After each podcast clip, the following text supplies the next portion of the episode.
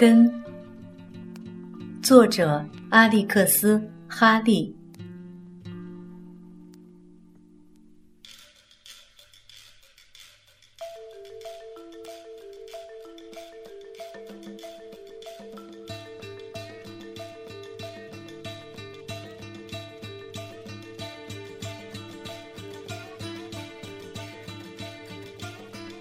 第四章。现在几乎每天清晨都要短暂的下几阵新鲜的小雨，在阵雨间歇的空档儿，昆达和他的小伙伴们就兴奋地到户外跑来跑去的。他们冲着天边那道弯弯的、似乎和地面相连接的、好像伸手可及的美丽的彩虹，大声地喊叫着：“哎呀，哎呀！”但是那些阵雨也带来了大群的飞虫，它们恶狠狠地叮人、咬人，不一会儿就把孩子们都赶回屋里去了。忽然在一天夜里，大雨倾盆而下，人们都蜷缩在自己那寒冷的茅屋里，听着那雨水滴落在茅草屋顶上的声音，看着那闪电的亮光。每当那吓人的雷声在月空中，轰隆而响的时候，他们便赶紧去抚慰孩子们，不要害怕。在阵阵骤雨的间歇中，他们所能听到的只有豺狼的嚎叫、猎狗的吠叫和青蛙的嘎嘎声。第二天晚上又下了场雨，第三天晚上、第四天晚上，都是在晚上下雨，雨水淹没了河边的低洼地。把农田灌成了沼泽，把他们的村子变成了一个大泥潭。可是每天早饭之前，所有的农民们仍费力地穿过泥塘，到朱福瑞村中那个小小的清真寺里去祈求真主赐予更多的雨水，因为只有充足的水分深深地渗入土壤之中，才能维持住生命。不然的话，到了烈日暴晒之时，那些根部得不到足够水分的庄稼就会枯死掉。那间照看幼儿的潮湿的茅屋中，在泥地上那浅浅的火坑里，燃烧着一些干树枝和牛粪块。屋内光线昏暗，凉意袭人。尼奥博托老奶奶向昆达和其他孩子讲述着过去那些因雨水不足造成饥饿困境的可怕岁月。不管事情多么糟糕，尼奥博托老奶奶总忘不了曾有过的最糟糕的事情。他对孩子们讲道：“有一次，在连续下了两天大雨之后，炎热的日子立刻就来临了。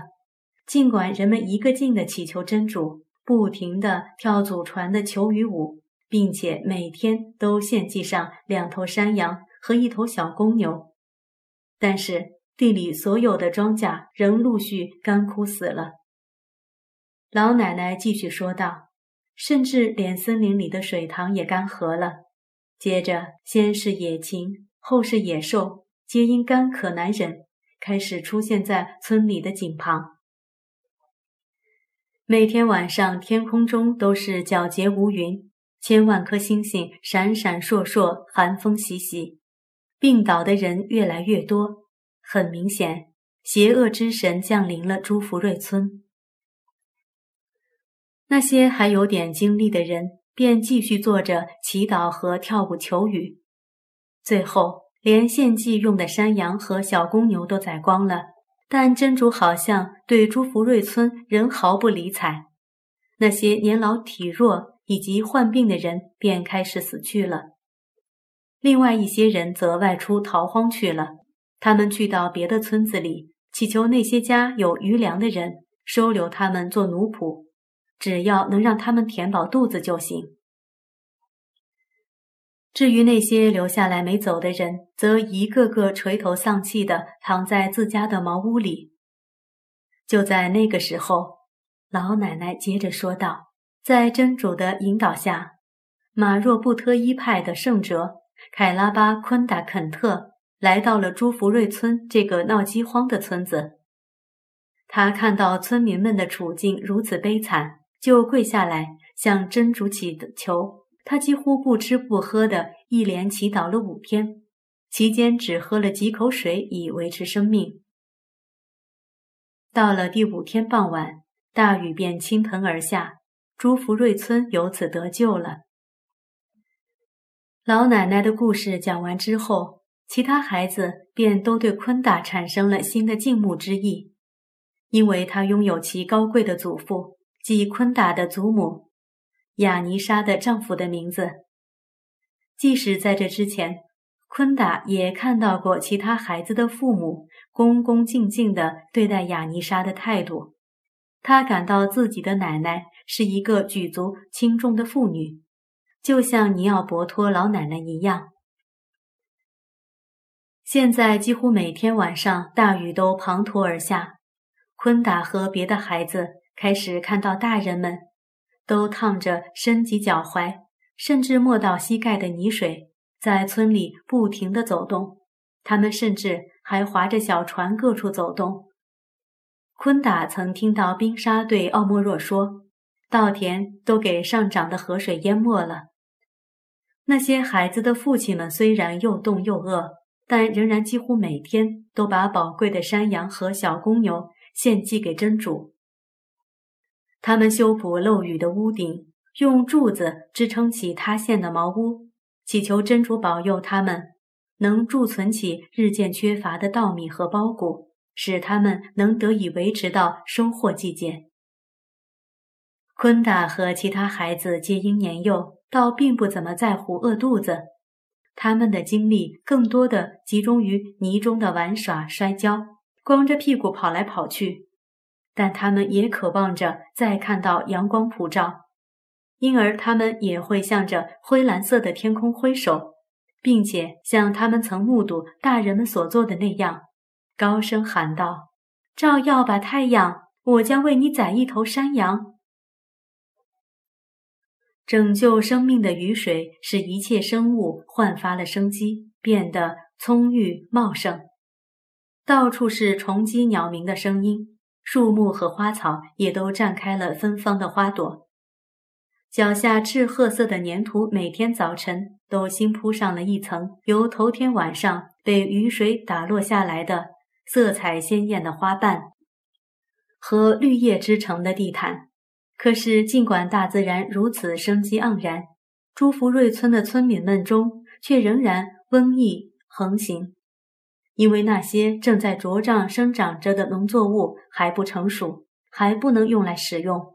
男女老幼的村民们都馋涎欲滴地仰望着树上那坠得沉甸甸的成千上万只的丰硕的芒果和猴苹果。但这些青色的果实坚如顽石，谁要是咬上一口，就会病倒和呕吐。亚尼莎奶奶每次见到昆达，就会叫道。饿得只剩皮包骨头了。说话时还用舌头发出响亮的啧啧之声。实际上，雅尼莎奶奶几乎和她一样瘦，因为朱福瑞村的第一间贮藏室现在都已没有一粒粮食可吃了。村里仅剩的那几头没有吃掉或没有拿去献祭的牛羊和那几只鸡，还必须保留着。还必须喂养它们，否则来年就再也没有什么牛犊、小羊和小鸡了。所以人们只得开始吃鼠类动物和草根树叶了。他们在村里村外搜挖，只要太阳一出来，他们就出发，一直搜挖到太阳落山。男人们如果还是像他们在其他季节里常做的那样，深入森林中去捕猎，他们便再也没有力气把猎物拖回村子里来了。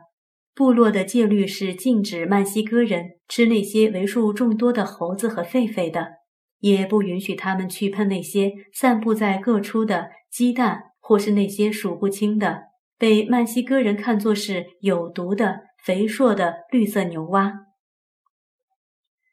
作为虔诚的穆斯林。他们是宁可饿死，也不愿去吃野猪肉的。那些野猪则时常成群地窜进村子里，哼哼着，用鼻子到处拱土。很久以来，鹤总是把巢建在村子里的爪哇木棉树的树顶上的。当幼鹤孵化出来以后，大鹤就飞来飞去的，把他们刚从河里抓获的鱼带回来喂哺幼鹤。村里的老奶奶们和孩子们则瞅准了时机，赶忙跑到树下，高声呐喊，用小树枝和石块对准树顶上的鹤巢猛掷。在一阵喧嚣的吵闹声中，幼鹤往往无法用嘴接到鱼，于是使鱼掉不到鹤巢里，而是从高大浓密的树叶簇中跌落下来，掉到了地上。孩子们便会立刻上前去抢那条鱼，于是某个人家的晚饭桌上便可以有一顿丰盛的晚餐了。如果孩子们向上掷掷的石块碰巧击中了一只笨拙的、翅膀不灵活的幼鹤，有时候它就会从高处的巢中同鱼一起掉到地上来，非死即伤。碰到这种情形，那天晚上就会有几户人家喝上鹤肉汤了。不过，像这样的晚餐是并不多见的。每到了晚上。各家各户便会聚集在自家的茅屋里，把各自找到的不管是什么东西都汇集起来。如果他们幸运的话，或许会有一只地老鼠，或一把大旗草什么的，煮上一锅汤喝，里面再撒上许多辣椒和香料，以增添美味。不过这样的食物只能填充一下肚子，毫无营养价值。因此，朱福瑞村的村民们还是开始一个个死去了。